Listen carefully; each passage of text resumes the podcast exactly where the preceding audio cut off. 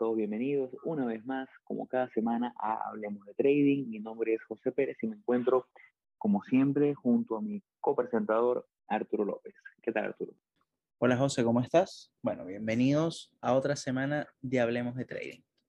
Estoy súper contento, como cada semana, de estar aquí ante todos ustedes que, que cada día nos apoyan más, cada día llegamos a más países. A veces nos sorprende cuando vemos las estadísticas de los episodios y vemos que nos escuchan en Asia, en África, en Europa, en Latinoamérica, en Estados Unidos, y nos llena de muchas satisfacciones. Por eso que el compromiso sigue presente y, sigue semana a semana buscando darles el mejor contenido. Venimos una semana donde hicimos un análisis de mercado para ver cómo, cómo se estaban comportando los principales mercados, eh, siempre tratando de hacerlo lo más resumido posible y buscando, como lo hemos dicho en episodios anteriores, iniciar esa chispa en ustedes para que sean ustedes los que vayan a las gráficas, los que vayan y traten de educarse un poco sobre los mercados. No es lo mismo que nosotros desde aquí, esta plataforma, le digamos, está pasando esto con el Bitcoin o esto con la bolsa americana y vean nuestras gráficas, a que ustedes mismos vayan semana a semana y vayan viendo y desarrollen esa especie como de sexto sentido con el mercado de, ver qué está ocurriendo. Eh, antes de ese episodio de análisis de mercado, nosotros estuvimos hablando un poquito sobre qué era la Fed y cuál era los factores, cómo influían los mercados, cuáles eran sus principales funciones, eh, y de esa forma tratarlos de llevarlos a ese punto en el cual entendamos uno de esos principales componentes que tienen los mercados, en este caso la Reserva Federal de Estados Unidos. El día de hoy hemos decidido hablarle un poquito sobre la SS, que no es más que la Security and Exchange Commission de Estados Unidos. Eh, ¿Por qué hemos decidido hablar de esto? Porque, bueno, es otro de esos componentes importantes dentro de lo que compete a la Bolsa de Valores americana eh, no, es más que, no es más que el organismo gubernamental que eh, rige de alguna forma las operaciones en bolsa. Y bueno, de eso estaremos hablando un poquito de cuáles son sus funciones, cómo, cómo la ejecutan y alguno, uno que otro caso de ejemplos donde la SS ha actuado cuando eh, se han visto a lo mejor en actividades fraudulentas algunos de esos partícipes del mercado. Antes de arrancar, quisiera que Arturo nos ayude un poquito con publicidad y nos opine, bueno, ¿qué, qué le parece esta escogencia del episodio de hoy? Bueno, mira, eh, la verdad que el, o sea, este seriado o este, no, no, lo llamemos seriado, pero el, yo creo que hablar de estos episodios, conversar sobre la FED, conversar sobre la SEC, eh, es muy importante porque son, son organismos, son, sí, organismos que eh, están detrás de muchas decisiones muy importantes y de regulaciones que son bastante importantes que de cierta forma pueden eh, impactar al, al, mercado. Entonces es bastante interesante, bueno, saber en qué, o sea, cómo operan, cómo funcionan, qué es lo que realizan, eh, para, para ampliar como ese conocimiento de, de, de todo lo que es el, el, los mercados financieros. Eh, y sobre todo con, con, el tema de la bolsa de Nueva York, porque realmente la SEC opera más con, con respecto al, al, a la bolsa, eh, bueno, y, y, a los mercados en general, pero en Estados Unidos. Eh, pero igual antes eh, me gustaría invitarlos a que nos sigan en nuestras redes sociales. Estamos en Instagram como hablemos.de.trading, estamos en Twitter como hablemos trading, nuestro correo electrónico correo.hdt.gmail.com para cualquier consulta, cualquier feedback, lo que quieran, estamos para, para ayudarles. Y bueno, nuestro canal de YouTube que es Hablemos de Trading, que lo pueden conseguir en, un en, en, el perfil de nosotros de Instagram, que hay un link donde los envía a, a todas nuestras plataformas digitales donde, eh, donde nos pueden conseguir, incluyendo el canal de, de, YouTube. Así que eso. Arrancando desde, desde, desde el inicio, ¿no? La SS no es más que eh, como bien lo dijimos, Security and Exchange Commission fue creada en 1934, justo después de el año, bueno, justo después de la caída del mercado, esa gran crisis de 1929. Imagino yo en el momento como una respuesta de parte del Estado buscando eh, cierta regulación en un mercado que hasta el momento no tenía mayor regulación, no tenía mayor eh, parte de, eh, o regulación de parte del gobierno es ahí cuando se crea la institución con tres focos principales. Esos focos principales son informar al, al, o el acceso, o democratizar de alguna forma el acceso a la información del mercado y la formación sobre los mercados, al mismo tiempo que de proteger al inversionista común y así como regular esas actividades en la bolsa. ¿Por qué es importante esto? Más adelante vamos a dar ejemplos de cómo eh, jefes de fondos de inversión de cierta forma manipularon eh, y cometieron ilegalidades en esto. No sé si ustedes, bueno, para los que nos siguen desde los primeros episodios, siempre en muchos episodios a veces estamos hablando y de repente hacemos una pausa y decimos que nada de lo que decimos aquí representa ningún tipo de eh, consejo o recomendación de inversión. ¿Y por qué es eso? Porque nosotros, si bien, bueno, yo estoy ahorita en Estados Unidos, eh, nosotros operamos mercados que están bajo la jurisdicción de la SS. Y una de las cosas principales que regula la SS es quién puede darte o quién está facultado para darte un consejo de inversión. Ni Arturo ni yo somos eh, financial advisors, no tenemos licencias de parte de la SS que nos permitan dar algún tipo de recomendación. Y lo hacemos por eso, tratamos de mantenerlo siempre bajo la legalidad, obviamente, de este ente y porque obviamente no queremos que mañana a lo mejor alguien diga, mira, tomé esta recomendación de parte de los muchachos de ACDT, me fue mal y comienzo de investigación. Y eso pasa muy a menudo. Muy a menudo vemos como trader o, o personajes de, de, de las finanzas en Estados Unidos sin querer se muestran de alguna forma dando una recomendación eh, y después son demandados. Incluso Elon Musk tiene varias averiguaciones, investigaciones abiertas, porque cada vez que hace un tweet que puede ser muy, de alguna forma, una tendencia a manipular los mercados, o a lo mejor con una información, como cuando dijo aquel, eh, aquel famoso tweet de que a 420 dólares las acciones de Tesla podrían llevarse a privado porque ya tenía el, el financiamiento asegurado. Eso la SEC lo tomó como una posible manipulación de bolsa, porque entonces en ese momento la acción de bolsa de, Tesla se disparó. A partir de ahí le abrieron una investigación. Entonces, todas estas son las cosas donde la SEC tiene la lupa bien puesta, buscando que en la participación del mercado y los que participamos en el mercado no, eh, no sobrepasemos esa línea entre lo que es una acción normal y lo que es una posible manipulación que puede eventualmente llevar a que inversionistas pierdan dinero.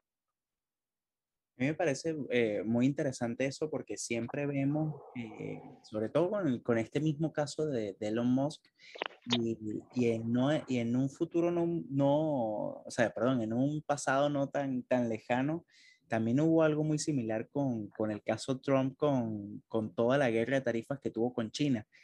Eh, que yo me recuerdo, me recuerdo que eso, o sea, era, era muy gracioso porque veías como que un día, un día decía, eh, mira, las relaciones con China están sumamente mal, el presidente chino es, de, es lo peor de este mundo, todo el tema, y entonces el mercado reaccionaba muy negativamente y al día siguiente salía, no, las relaciones están súper bien, ya estamos cerca de un acuerdo, eh, y había mucha manipulación pero ahí es donde entran este tipo de, o sea, este tipo de organismos, no, este organismo como tal.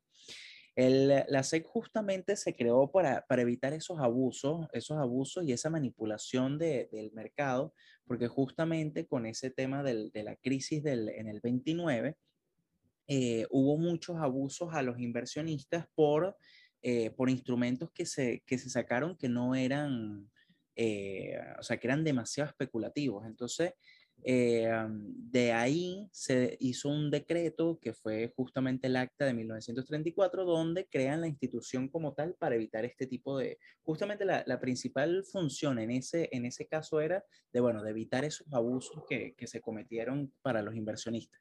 Pero cuando tú te vas directamente a la página de, de, la, de la SEC, de la, de la Security Exchange Commission, ellos tienen como función principal es proteger a los inversionistas y mantener la integridad de los mercados de valores.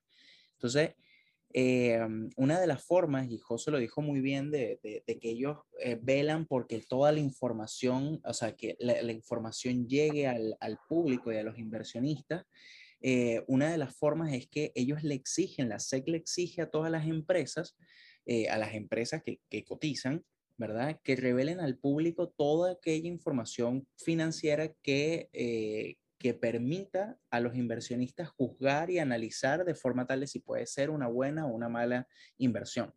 Y de ahí está toda la información que podemos conseguir de todas las empresas. O sea, nosotros podemos ver, eh, cualquier tipo de información que está al público y es justamente gracias a esta, a, que lo exige, o sea, está por norma, está por regla federal de que se tiene que, de que se tiene que hacer, de que se tiene que hacer así. Eh, ¿Qué otro dato interesante de la SEC? Bueno, la, la SEC no, no tiene autoridad penal como tal. Eh, la SEC, el, ellos lo que hacen es que hacen el, el, el o sea, regulan o rigen eh, sus reglas imponiendo multas y en dado caso de que se cometa alguna, alguna situación, ellos imponen multas tanto a personas como a empresas. Eh, pero ellos sí podrían, en dado caso, derivar algunos casos directamente al Departamento de Justicia para alguna futura investigación. Eh, cosa que es bastante interesante porque como organismo lo que hace es como velar por justamente que se cumplan todas esas normas, pero no tiene, o sea, en dado caso de, de, de incumplimientos, lo que cae es, es, multa y no es alguna pena legal como tal, cosa que me parece, me parece bastante interesante. Eh, hay, algunos, eh, hay algunos montos que son, yo no sé qué tan, qué tan actualizados están, pero eh, los, como los montos límites de, de, las multas para personas particulares llegan hasta los 150 mil dólares y, para, y por temas de infracciones y para empresas tienen hasta un límite de 725 mil dólares. Son montos bastante que quizás para, eh, yo creo que por lo menos el, el, de particular es un monto bastante, bastante elevado. Y la mayoría de esas, de esas, eh, de esas infracciones eh, terminan siendo, bueno, eh, fraudes contables, divulgación de información falsa, eh, ¿qué, ¿qué, otra cosa puede, puede hacer así? Eh, compraventa de valores por, por, funcionarios de confianza, o sea, todo, hay, hay, varias, hay muchas infracciones que terminan siendo como... Eh, Lo que es llamado el, el, insider trading. Exactamente, o sea, que, termina, que terminan siendo aprovecharse de información que no está eh, para el público en general, y es como tomar ventaja de eso, y yo creo que eso es una de las cosas eh, que, bueno, que yo creo que más, que más se han atacado o que más se ha visto en, en los casos, real, eh, o sea, en los casos donde, donde acciona la, la, la SS. No sé qué, qué, de los casos que tú, que, que tú mencionaste son bastante, o sea, son bastante similares, no, sino son, son eh, eh, o sea, tienen mucho que ver con este mismo tema de, de, de fraudes como, como tal, ¿no? Sí, es que yo creo que, que tocaste un punto clave y es que, bueno, por eso es que mi, mi, mi, compañero de podcast es una persona tan inteligente, toca los puntos clave en el momento preciso. Gracias Arturo por, por, por eso. Hay una parte importantísima de esto. En el momento en que una empresa sale a la bolsa, pasa a ser una, una empresa de dominio público, una, una, empresa pública, ya no es privada. Por lo tanto, como dijo Arturo, tiene que divulgar toda la información. Pero dentro de los mercados siempre hay alguien que tiene más información que, que otro. Es por eso que la SS se ha enfocado tanto en mostrar a la bolsa americana como un organismo o como una institución de fácil acceso para todos y de igualdad de oportunidades y igualdad de acciones, porque obviamente eh, cuando viene a lo mejor Elon Musk como CEO de su empresa a dar o a colocar un tweet, su posición está mucho, obviamente es favorable con respecto al inversionista común. Tiene información que le pudiera permitir capitalizar en el movimiento de, de, las diferentes acciones que él pudiera manipular queriendo o sin querer.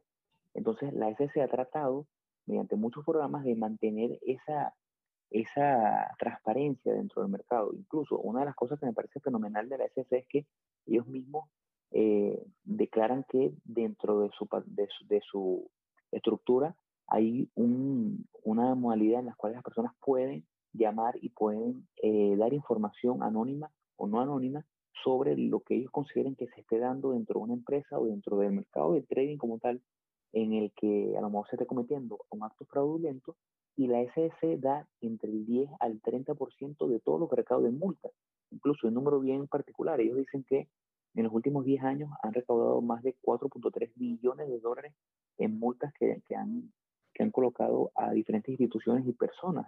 Y de eso han repartido un billón de dólares en recompensa a las personas que han divulgado esta información. Entonces, eso nos habla bastante de el compromiso que tiene la SS para con el inversionista común.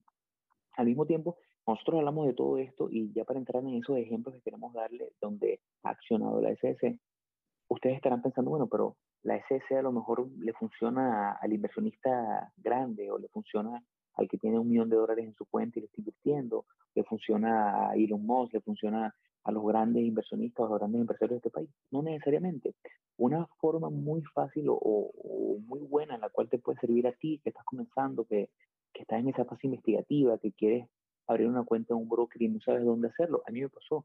Yo duré mucho tiempo investigando cuál era el broker que tenía que abrir, dónde podía abrir esa cuenta sin tener ese miedo que me pudieran robar el dinero, porque obviamente cuando comenzamos, así sea 100 dólares, 1000 dólares que vamos a depositar en el broker, da miedo transferir ese dinero y pensar que lo podemos perder. Una de esas funciones eh, que tiene la SS es que tú puedes ir muy tranquilamente a la página de ellos y tú puedes, por ejemplo, Arturo y yo usamos eh, par de brokers que hemos, lo hemos hablado aquí, no, no, nos pagan publicidad todavía, pero bueno, eventualmente esperamos que sí, como son TradeStation y Folionet. Yo cuando comencé a operar con Folionet, lo primero que hice fue irme a la página de la SS y también a la página de la FINRA, que es otro organismo que eventualmente hablaremos de ellos, eh, escribes el nombre del broker y ahí te va a salir si tiene su licencia, quién es el agente promotor, quién es el agente principal, las licencias si son otorgadas para operar, si son otorgadas para operar al público en general, etcétera. Te dan toda la información que tú necesitas para saber si esa compañía está totalmente regulada y es una compañía de confianza. Al mismo tiempo que te permite, una de las cosas que, tiene, por ejemplo, FINRA, es que el dinero que tengas en tu broker está asegurado hasta por 250 mil dólares. Cuando tú te vas a su página y metes el nombre del, del broker, tiene que salirte que pertenece a FINRA y que está dentro de esa protección. Solamente ese simple dato te da a ti la tranquilidad la seguridad de que puedes meter tu dinero y empezar a invertir con la tranquilidad de que estás con, con una institución que está respaldada y está bajo todo el escrutinio que requiere la SS, donde pide una serie de cosas enormes. La SS pide eh, que tengas, por lo menos el, el, agente principal de cada institución, tenga sus exámenes pasados, el de serie 6, serie 7, serie 59, si no me equivoco, que son los, los, los exámenes de esa misma organización para poder ser eh, financial advisor. Todo este tipo de cosas que son tan importantes. Es por eso que eh, no solamente le sirve al inversionista grande, también son herramientas que están al acceso directo para todos los inversionistas de cualquier tamaño. Y que, y que justamente es muy importante a la hora de, de, escoger un broker, es una de las cosas principales y eso creo que hay, no, o sea, creo que lo, lo, lo tocamos cuando, cuando conversamos sobre la, la apertura de, de, las cuentas eh, el broker tiene que estar regulado por la SEC, que es una de las cosas más importantes, sobre todo, no, no eh, sobre todo porque te da la confianza y te da la seguridad de que, de que está respaldado. Entonces, eh, es muy importante como, como fijarse en eso y bueno, como, como dice, o sea, como dijo José, de justamente lo se puede ver desde la misma página de la SEC. Ahora, Mira, hay una cosa, hay un puntico importante que, que me faltó. Esa, esa, esa, frase que, que hablamos, la hemos repetido varias veces en este podcast, y que cualquier empresa seria, eh, como lo de Station, como lo de Folionet, debe tener siempre a pie de página o como un disclaimer. La SS exige que tú coloques como, como institución o como financial advisor o como trader que recomienda a otras personas o que tiene un sistema de educación que coloques ahí a pie de página. Eh, performance o rendimientos pasados no son indicativos de rendimiento futuro, porque parte de lo que regula la SS es que no venga alguien que hizo el año pasado, armó por un golpe de suerte 200% en una operativa y diga, tengo ya un año, tengo ya retorno de 200%, dame tu dinero que te voy a hacer 200% el año que viene. Eso es lo primero que te, están pendientes. Tú no puedes venir simplemente por el hecho de tener un récord, porque a lo mejor esa operativa de 200% significó un golpe de suerte en una operativa, no operaste más en todo el año y sí, te auditaron y sí tienes 200% de retorno en un año, pero no significa que serás capaz de hacerlo eh, consistentemente a través de los años. Y en eso se enfoca el SS, prevenir para que la gente no caiga en estas estafas. Y, el, y mm, bueno, ya igual pasando, pasando justamente a, a, casos que han sido como, como emblemáticos donde ha, eh, mm, donde ha intervenido la, la SS, eh, yo creo que el primero, el primero es el de Stephen Cohen, que eso fue, si no me equivoco, en el año de, de 2013, si no me equivoco, que, um, que el, el, el, Steven Cohen es un, o sea, bueno, eso es, una, es un inversionista súper multimillonario eh, que él, él, fue acusado porque eh, dentro de su fondo de inversiones, al parecer, recibieron información privilegiada. Eh, entonces, justamente la SS empezó a investigarlo y al, parecer dentro de, dentro de su empresa hubo unos empleados que estaban como que operando de una forma, vamos a llamarla, eh, eh, no es misteriosa la palabra, es como, como el, o sea, como sí, vamos a llamarlo misterioso. Y, y en vez de esa, ese tipo de, de, informaciones, o sea, ese tipo de, de operaciones, eh, como reportarlas o algo, realmente la dejaron pasar y, y, a partir de ahí, bajo investigaciones de la SEC, fue que justamente eh, llegaron a, al, o sea, mediante auditorías de la SEC, llegaron a, a, a encontrar esos indicios de, de, esas operaciones. Entonces, a, mí me llama mucho la atención porque, eh, porque justamente el, porque justamente el, eh, o sea, fíjense la, la como la, eh, como, como la, la, vigilancia que tiene la SEC ante, ante todas estas, ante todas estas empresas que justamente revisando, auditando ciertos fondos de inversiones encuentra este tipo de, de detalles. Entonces, no, no sé qué, qué, el, qué, o sea, qué puedes comentar un poco más tú de ese caso, José.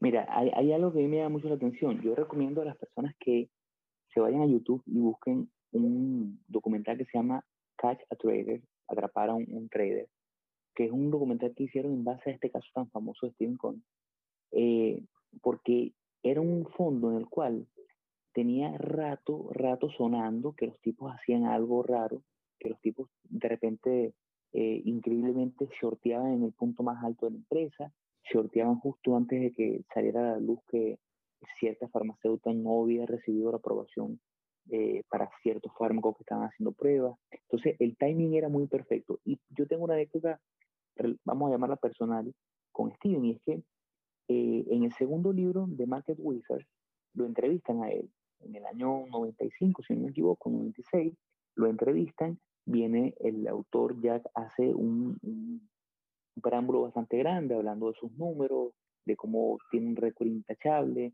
de cómo tenía eh, no sé cuántos meses consecutivos sin tener, reportar un mes perdedor, eh, que solamente había tenido dos semanas perdedoras en, los últimos años. O sea, un tipo con un récord intachable. Y cuando lo entrevista, de todo, en su propia conclusión, el autor dice, y lo ves en la entrevista, él fue un, un entrevistado muy hermético no dio mayor información de lo que hacía, no dijo mucho de, de, cómo obtenía sus resultados, de cómo lo hacía, cuál era su metodología.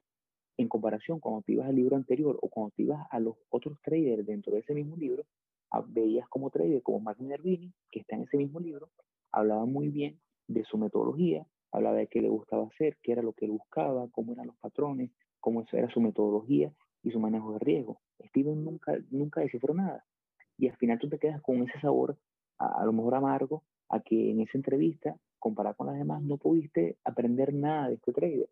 Simplemente da respuestas muy cortas. Después a los años, cuando pasa esto, uno dice, mira, ve, a lo mejor eso era, por eso es que el tipo no daba mucho detalle, porque a lo mejor, y no, no, no quiero hacer acusaciones, porque no quiero que Steve me demande, pero quien, a lo mejor su metodología no podía divulgarla porque su metodología a lo mejor se basaba en una red importante de informantes dentro de estas empresas que le dan esos buenos datos. A lo mejor no. La realidad es que la SS nunca le pudo comprobar a él directamente que fue beneficiario de esto, pero sí comprobó que la empresa y que el trader dentro de la empresa recibían información de eh, informantes, a hacer redundancia, de, de empleados dentro de empresas que sabían lo que venía y le avisaban. A raíz de esto, la SS le impuso una multa a la empresa y a estos traders tuvo que cerrar la empresa que se llamaba SAC, que era el fondo de inversión, y años después abrió una, un family office donde él solamente tradea dinero de familiares y amigos, a diferencia de, este se llama Point 72, a diferencia del original que era SAC, donde eh, operaba dinero de inversionistas. También es un, un tema a lo mejor un poquito oscuro porque si bien ahorita está operando dinero de familia y amigos, la cantidad de dinero que maneja ya está cercana a lo que manejaba antes. Entonces, se dice mucho que, bueno, realmente es familia, realmente son amigos. Bueno, eso ya le queda parte de la especie. Otro caso bastante importante, yo creo que es el, el, el caso más emblemático, eh, o por lo menos de, de, los últimos 20 años, es el caso de Bernie Maro. Perry Madoff, un inversionista súper famoso, eh, que tenía un fondo de inversión donde operaba muchísimo dinero, llegó a tener en, en Asset Under Management o dinero que manejaba más de 65 billones de dólares eh, y tenía un récord intachable. 20 años consecutivos ganando, todo el mundo le llamaba el Dios, incluso estuvo, fue parte de la directiva de una de las divisiones dentro de la SS, incluso fue presidente de, de la Bolsa de Nueva York. O sea, un tipo que venía con un récord intachable, un tipo que venía con carrera en Wall Street. En el año 2007-2008, durante la caída de la bolsa, muchos de sus inversionistas, que eran bancos como el Banco Santander, que tuvo, reportó pérdidas millonarias con él, eh, muchos de sus inversionistas empezaron a solicitarle el retiro de dinero porque como venían, estaba, estaba cayendo la bolsa, querían respaldarse en efectivo, en cash. En ese momento se cae el gran esquema Ponzi que después se supo que era, en el cual se demostró que tenía muchísimos años que no operaba, incluso el fondo en teoría tenía un valor de 65 billones de dólares y se demostró que solamente tenía eh, acciones por valor de 200 mil dólares. O sea, este tipo no hacía trading. El tipo lo que hacía era manejar un esquema Ponzi donde entraba dinero y repartía dividendos en base al dinero que entraba. Una vez que el dinero dejó de entrar, se cayó. ¿Por qué esto es un caso emblemático? Bueno, porque la SS en este caso falló muchísimo. Eh, se sabía o se había, después sale en la investigación que durante 20 años eh, por lo menos 15 denuncias se dieron en los cuales se decía, mira, esta gente no está haciendo las cosas bien, algo está raro. Incluso eh, traders muy famosos y grandes de la Bolsa de Nueva York decía, mira, este, todo el mundo dice que Bernie es uno de los más grandes, pero yo no, yo no, yo no sé lo que hace, yo no, yo quiero meter dinero con él y no puedo, o sea, era muy sombrío todo lo que hacía. Incluso eh, se reportaron que en los últimos 10 años, del 10 o 15 años la, del, del fondo, la SS lo auditó en más de 10 oportunidades y nunca encontraron nada, siendo la última auditoría en, en el año 2006, donde después se demostró que el tipo no estaba haciendo trading. Entonces, ¿cómo la SS iba, auditaba, supuestamente auditaba y no encontraba nada?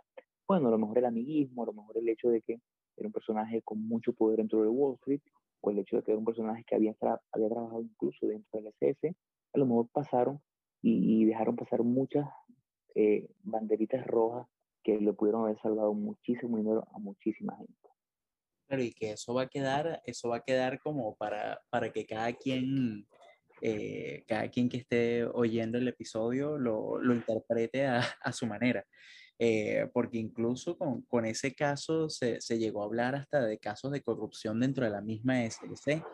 Y, y, como que todas las conclusiones, según aparentemente, salieron de que la SS nunca fue, eh, o sea, que fue incompetencia de la, de la SS el no haberse enterado antes de, de, del esquema Ponzi que tenía eh, Madoff dentro de la, dentro de la empresa eh, y no era corrupción.